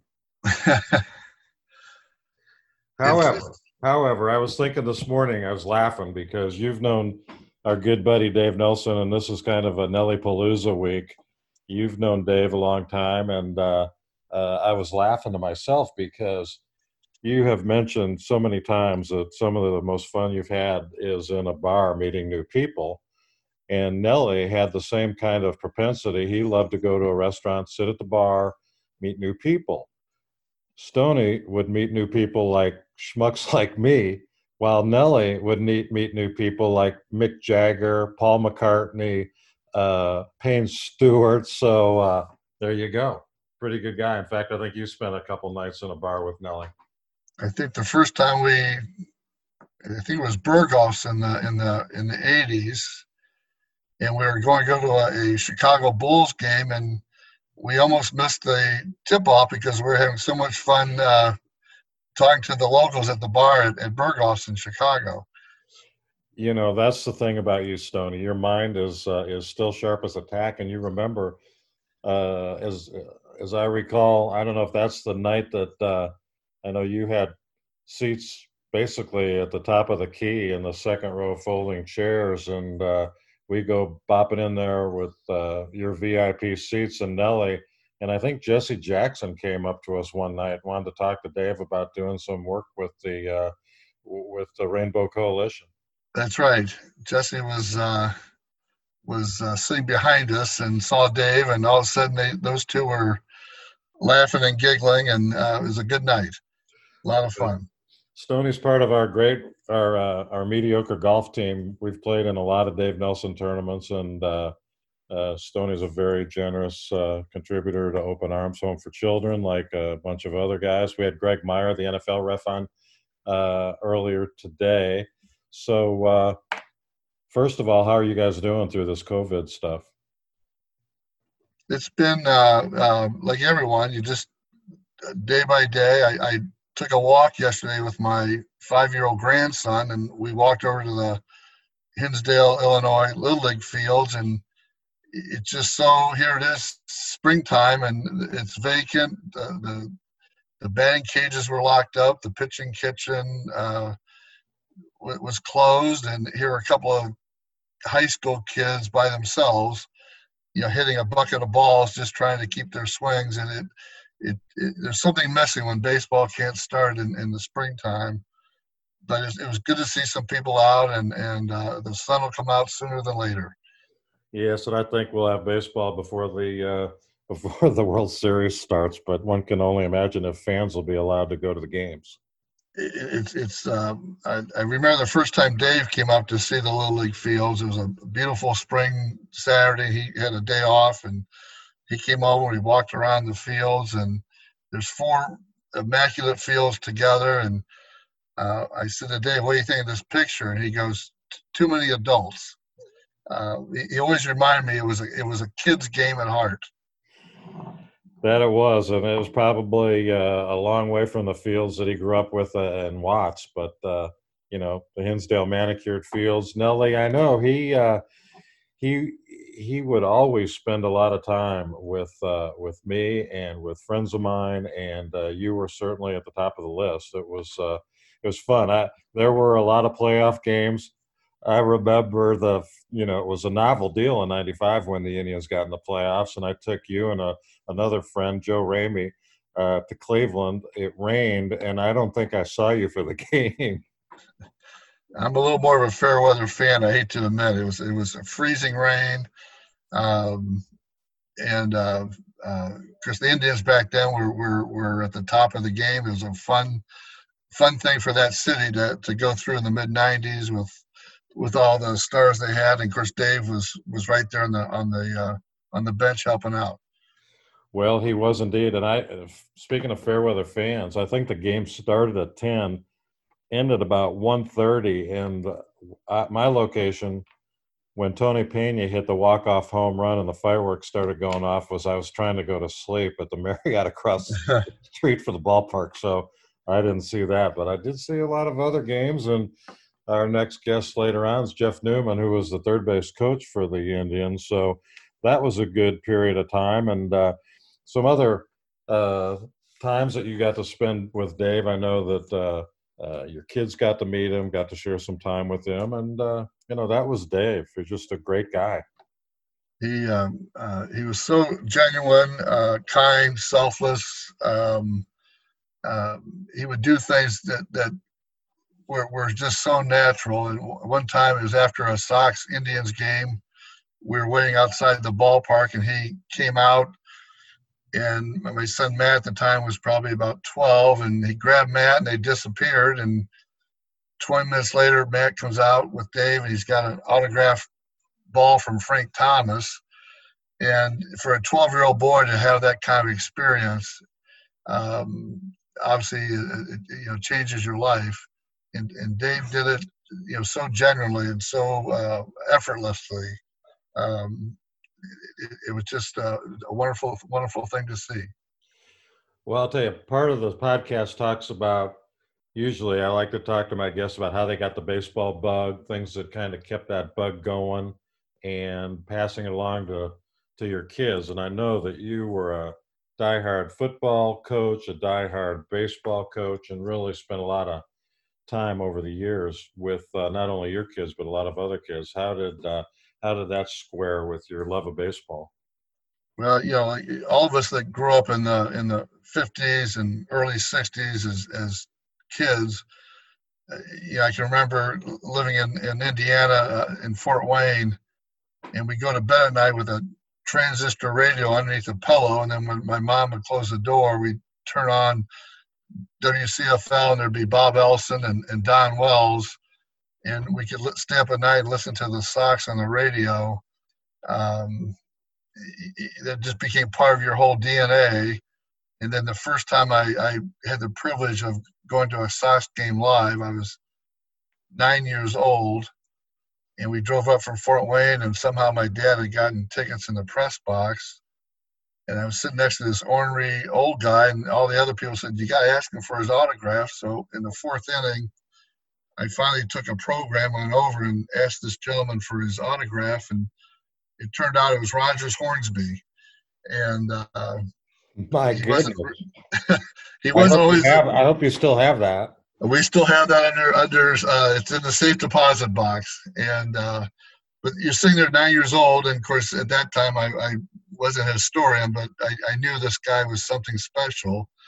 And sitting there, you know, it was, it was an August hot night and and hearing him talk and and observe the game and uh, th- those things are what makes baseball such a special sport. Those things are timeless.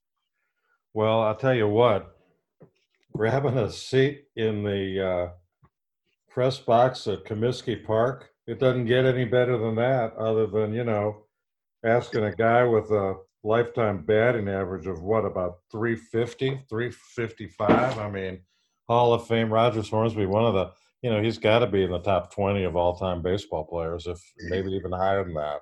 I, I got him a little higher after especially with that autograph. I wanted to be in the top five. Well about that same time maybe a year or two later um, i've told this story before but i walked up i worked up all my energy all my courage and i went up to a guy in the california i guess they were the Los Angeles Angels at that time. And it was Albie Pearson, and I finally got the courage to hand him a program and a pen. I said, Mr. Pearson, I, could I please get your autograph? And he goes, Sorry, kid, I don't have it on me now. I mean, pissed me off for, for, for a long time. I mean, uh, you had Rogers Hornsby, a nice guy, gives back to the game, and I had Albie Pearson. Oh, well. That's the, um, God, we could talk about it, it was August of 1959 the box seats were two dollars and fifty cents. Grandstand was two dollars, and all you could get uh, the only beer at the ballpark was Hamm's, which was forty cents. Did they serve you? Uh, no, Mr. Hornsby was not in favor of alcohol, so they wouldn't serve a nine-year-old. well, and uh, when was the first time you had a brew at a ball game, Stony? There's uh, uh, certainly you've seen your share of ball games and, and consumed your share of brew. Well, I think like a lot of Chicago area kids, uh, when we sneak when we used to sneak down to either ballparks, Wrigley or Comiskey, we could hide out in the outfield, and uh, let's just say a lot of the beer vendors were were more than generous. there you go. Well, that reminds me of your trip to Milwaukee for the World Series with one of our uh, good friends. Man, that was legendary the uh, uh, and I were uh, uh, one of our best high school friends was an all high school all American swimmer. Um, uh, unfortunately, came down with uh, MS at a young age, but he was a diehard baseball fan, and when he was in a wheelchair and couldn't get around too much, he the the the Milwaukee team was was in the World Series, so he and I and another friend drove up and uh, were able to get into the ballpark and, and had great seats. And I, I got up in the second, third inning, go to the restroom, and I came back, and Charlie had two beers. And he said, If you think I'm, I'm going to watch a World Series game and not have a beer, you're nuts. Well, and uh, it, it was a memorable day. It was a memorable day, memorable day for you guys. It was a memorable human being and a guy that uh, you have promoted with a memorial golf tournament to raise money for uh, swimmers at Hinsdale Central, our alma mater. And uh, I don't know how many years in a row has that that tournament, through the good times and the bad times, uh, been able to survive. Uh, we'll have our, our 30th annual Charlie Neiman golf outing. Uh, the, the time to be determined based on the virus, but uh, we'll definitely have it here in the fall and it'll be 30 years since uh, since we started the the uh, charity outing. It's a scholarship through Hinsdale Central, and we're blessed because people come from uh, all parts of the country that are uh, either alums or swam or friends of the Neimans, and it's it's quite a tradition. Well, it is indeed, and I unfortunately the last one got rained out for the first time I could remember, but you know, there weren't a lot of disappointed guys that were sipping a little brew at the golf course. So uh, the older we get, the more we like the end of the golf day rather than the uh, beginning. But speaking of golf and your spectacular golf game that you displayed year in and year out, not only in Kohler, but this past year when we moved the venue over to Minnesota. Oh my, did we have a mediocre ball club or what? Uh, we uh, we we came in the middle of the pack it's, it's been uh, the, the, 10 years of the of the Davy Nelson outing. We've been blessed to play with uh, uh, a Robin Yount or uh, a couple other uh, maybe lesser known celebrities, but it's it's it it's fun to see how people stay connected and the, the game of golf is is um, um, gives us all a chance to have the camaraderie that we all want to have.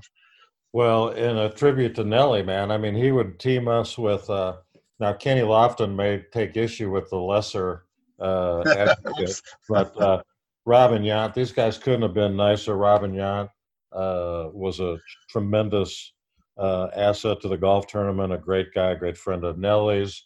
Uh, uh, we mentioned Kenny Lofton. We had Scotty Podsednik, who was a hero in the uh, uh, White Sox uh, playoffs, and then the most fun I think we had was the more mediocre and and you know the listening audience doesn't expand. I can say whatever I want. Great guy. We kept asking for him year in and year out because we had no pressure. Damian Miller, remember Damian Miller? Damian, Damian is uh, uh, uh, he's a kid at heart. Uh, here's a guy out there, a, a, major league baseball player. I think he had more fun watching you and I and a couple of our high school friends play together and uh, I think he certainly understands the, the, the importance to me of what sports are all about. Well, you know, I think he was. These guys would all breathe a sigh of relief when they realized that we really didn't give a shit. And you can say shit, I guess, on because the uh, FCC doesn't monitor the station, and we don't swear very much. But I think the players kind of always breathe a sigh of relief when they they. It took about half of a whole maybe the first drive to figure out that we weren't really worried about winning the tournament.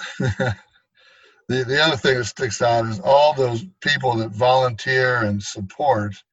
Uh, you know, they come up there, they take either a day off of work or maybe they're retired, but they take the time to come out solely because of, of, of Dave and his generosity and and how he would just connect with, as you say, with uh, people from all walks of life uh, it's quite a, a, an ability for someone like him that would uh, he would make people feel great. Uh, he would exude joy. Uh, his, his, he just had a great ability to make people around feel better and motivated them by just being such a generally super nice guy. Well, you you summed it up, and I think because of Dave's oh, exuberance and his dedication to op- Open Arms Home for Children in Kumga, South Africa, his loyalty to Bob Solis, who was the founder. Dave was on the board of directors. When Nellie passed away, it happens to be two years ago to the day today.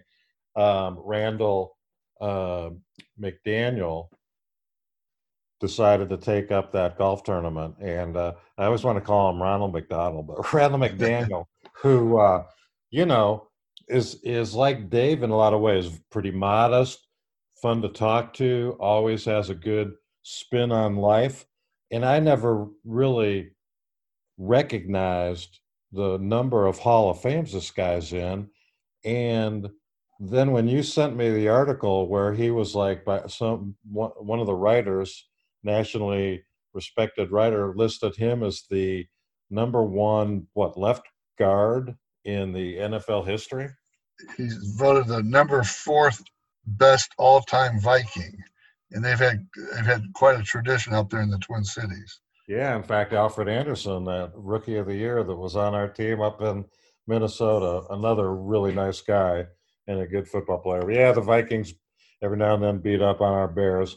How about uh, some of the playoff games that you did happen to go to in 95, 96, or 97? I remember we, Baltimore.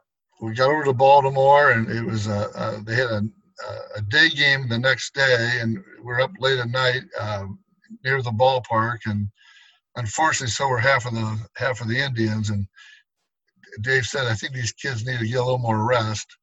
Um, but there was a lot of fun to, to sit there and, and watch and observe Dave being part of the of the of the Indian franchise. Yeah, it seemed to me that you guys may have stayed up pretty late one of those nights, uh, looking out over the harbor, drinking uh, some kind of liqueur, if I recall right. It was a Civil War bottle that the owner had. Um, they kept special waiting for Dave to come back into town. Isn't that amazing? I mean, and that really kind of typifies the uh, love people had for Dave, and it didn't matter uh, whether you were a shoe salesman, a government worker, uh, a professional golfer. Hell, he made best friends with the New Zealand uh, Cup team, the uh, the the boat guys. What do you call those guys? The uh, uh, America's Cup team from New Zealand. Yeah. Um, I've got some of Dave's autograph. Wayne Gretzky and Wayne Newton now figure out how you get from Wayne Gretzky to Wayne Newton or Payne Stewart, Tommy Watson, uh, Len Berman. I mean, he he, uh, he just uh, you know he didn't take all the greatest care of these autograph balls, but uh, the ones I could salvage. I'll tell you what. Also, I found that I thought were so cool was balls from, uh, among others, Brooks Robinson, Al Kaline, and Curt Flood personally written out little notes to Dave thanking him for his friendship, for what he's done for them. Curt friggin' Flood. How cool is that? Kaline Robinson, all that stuff. And then the other funny thing I remember in uh, in in Baltimore was we finally get to our seats, and uh, you and I had had a few pops before we got there, and Nelly always got us his family tickets, and we were sitting uh, behind Kevin Seitzer's wife, who was reading a book. I mean, we're at a playoff game. She was at that time married to one of the guys in the starting lineup, and she's reading a book in a mink coat. Do you remember what happened after that? I forget what happened right after. We probably spilled a beer on her coat. Yeah, there you go.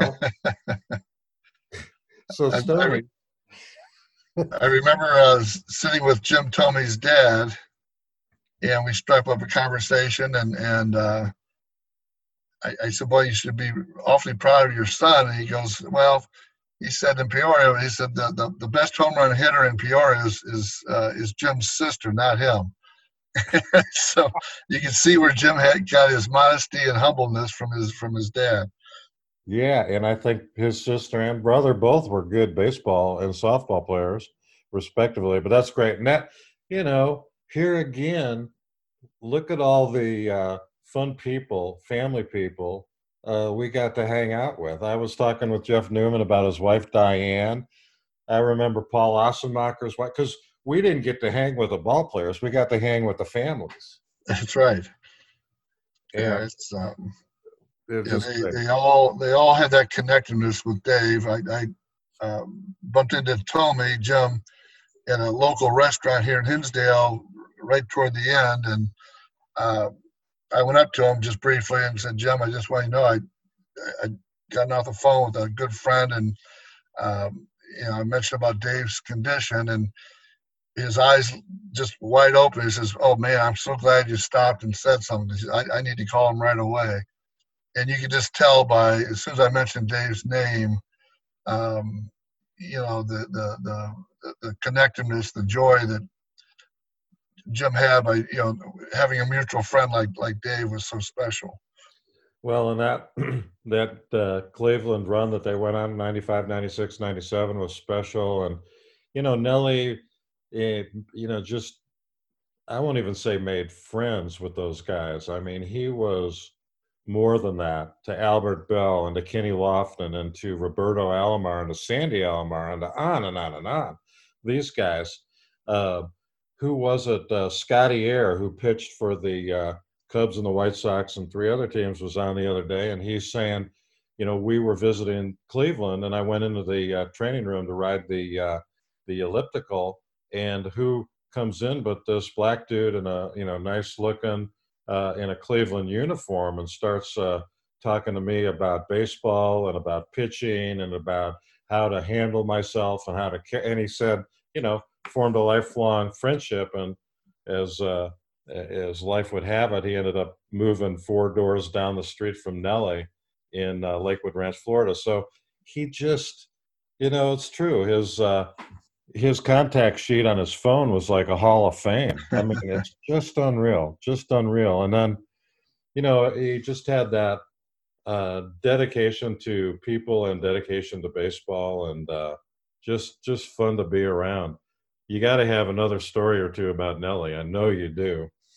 Well, there there there might be for another chapter, but um, just trying to recall some things. But he he um, it was such a natural gift uh, that he had with people. And he was blessed with all that athletic skills. But his real gift was was his his gift for others his gift for life. And uh, um, I, am not sure who who who quoted it uh, originally. But there's that phrase i heard years and years ago when i first met dave. Um, dave nelson never had a bad day at a ballpark. And I now that he's passed and gone, I kind of think he probably never had a bad day, period. And he um, he got up in the morning, uh, whatever adversity was out there.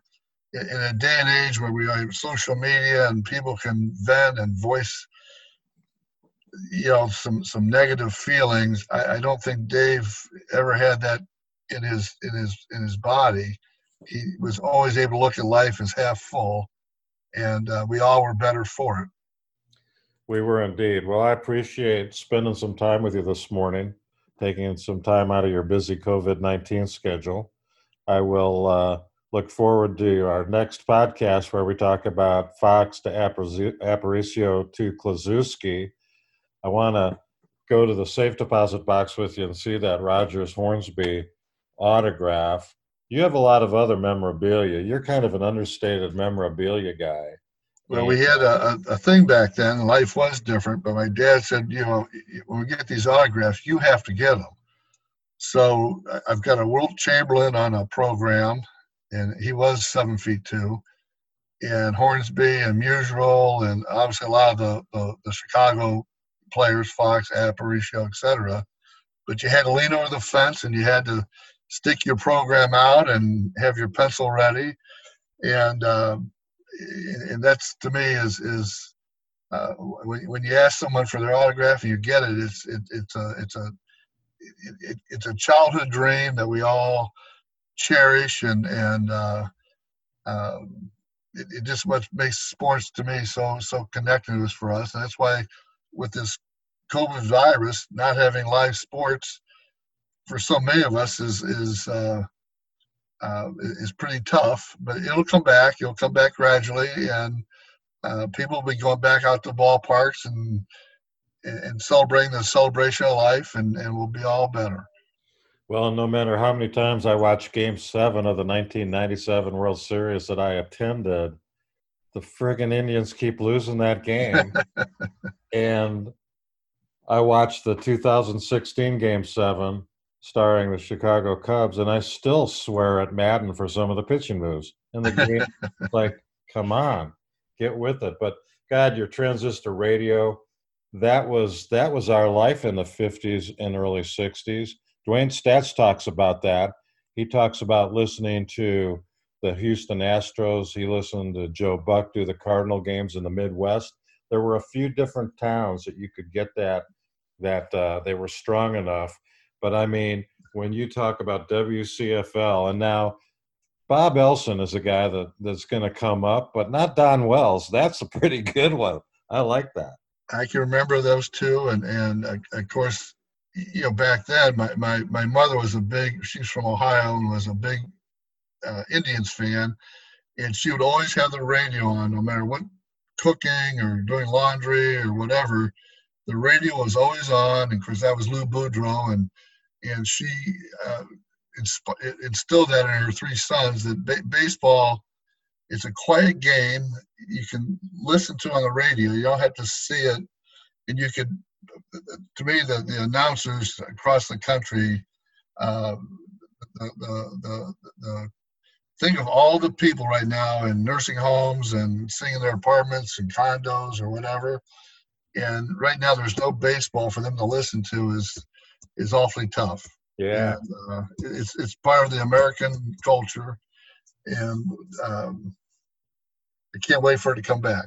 I agree, man. I mean, you say that, and I start thinking of the Loyola Ramblers and Red Rush, and how he poetically would, uh, you know, get to his corky belly. Soars, he scores, is through for two. Loyola by four. The crowd wants more. Timeout, Marquette. You had uh, Red Rush trying to come over to baseball. But God, the baseball broadcasters, you know, in in our era, Vince Scully and Curt Gowdy and even Cosell and Costas when he was young. And I love, I've said Uecker. I could listen to Uecker. You just you know hope he lives forever. Dwayne Staats, Tom Hamilton with the Indians. So yeah, I mean that's a. I think that that and food are the two reasons I really love baseball. and you know, having Dave up in the box for so many years, you know, he would invite you or I or our kids up, and just to be able to stand in the back of a of a broadcasting booth, and and watch how, how the professionals would describe the game and know when to take the right pauses and, and, and connect with the audience is is a is a true gift. It is indeed, and and Dave was lucky to work with Dwayne Staats and uh, Harry Caray and Tom Hamilton and uh, uh, visiting with Dwayne, I go, you know, I was up in that booth and for the post games where you and the producer would cut to the highlights of the game and you would just give them crisply like and in the seventh inning you know boom, boom, boom, hit this, you know, a, a, great shot into the gap. And so, I mean, it was, you know, back then it wasn't digital. These guys were on the fly. It was amazing. So it, it really I is. I love it indeed. Stony, you're awesome, man. Uh, well, thank you for calling. Thanks for checking in. Um, it's a great country. Uh, we'll get back together and uh, we'll come out of this better than ever. Well, your optimism will be rewarded. You're a, a good friend, and uh, I know Nellie loved uh, having those opportunities to spend time with you and your family. So, go Cubs, go Sox, go Bulls, and go USA. And we will talk to you soon. Stay on the line. I'm going to uh, just pause for a second.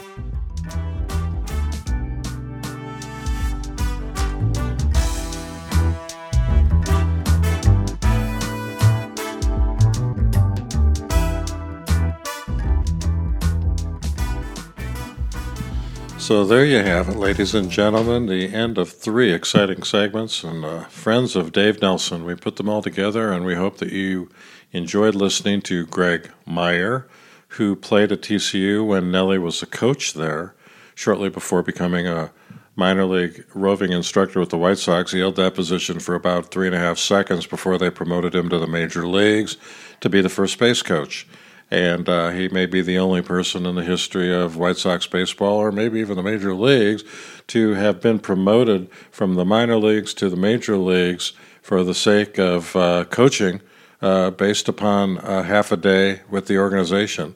Rapid rise because of this skill set, not only the personality, but the skill set that Dave had in terms of being a base running coach, a first base coach, and an all around good coach for the players on the White Sox in the 80s. Then we were joined by a good friend of mine, Dave Stone, who was a star athlete at Hinsdale Central High School, uh, my alma mater, and where Dave Stone went. And he just rocked in basketball and track. Who would have believed he was a high jumper if you looked at him now? Maybe a shot putter, but not a high jumper.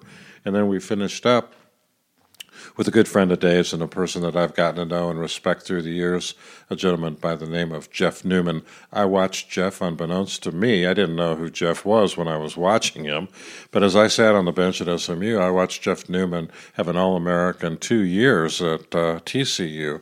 And uh, who'd have thought we'd have had two people in one, one podcast from Texas Christian University, Horned Frogs Forever. And Jeff Newman had nine good years in the major leagues. Then he went on to coach and uh, actually worked for Dave, as uh, we heard in the podcast, when Dave was the uh, minor league uh, director of instruction for the Oakland A's. And uh, Jeff got to coach with Dave in the good years in Cleveland. So we hope that you have gotten a good variety of the flavor of uh, Dave Nelson and the tremendous friendships that he was able to cultivate through the years. We hope that uh, you've enjoyed the podcast, and we hope that uh, you will tune in for our next podcast. It'll come to you from a group of folks in Milwaukee, Wisconsin, and uh, that should be coming up in the next week. And we'll be reflecting for the final time of this era all about Dave Nelson and the memories of Dave and the golf tournament that Dave put on at Whistling Straits. So, for Jamie Uretsky on the lighter side of baseball, I hope you've enjoyed all three of these interviews. Stay tuned for more exciting podcasts on iTunes, on Spotify, on SoundCloud, or you can go to my Facebook if you can find it. I can't even find my Facebook. Man, do I need to get to Instagram and do a little tweet so that I can promote this great show, get some pictures, and get down the road. Until then, Jamie Rescue signing off saying be safe, stay healthy, and have a good day. Thank you.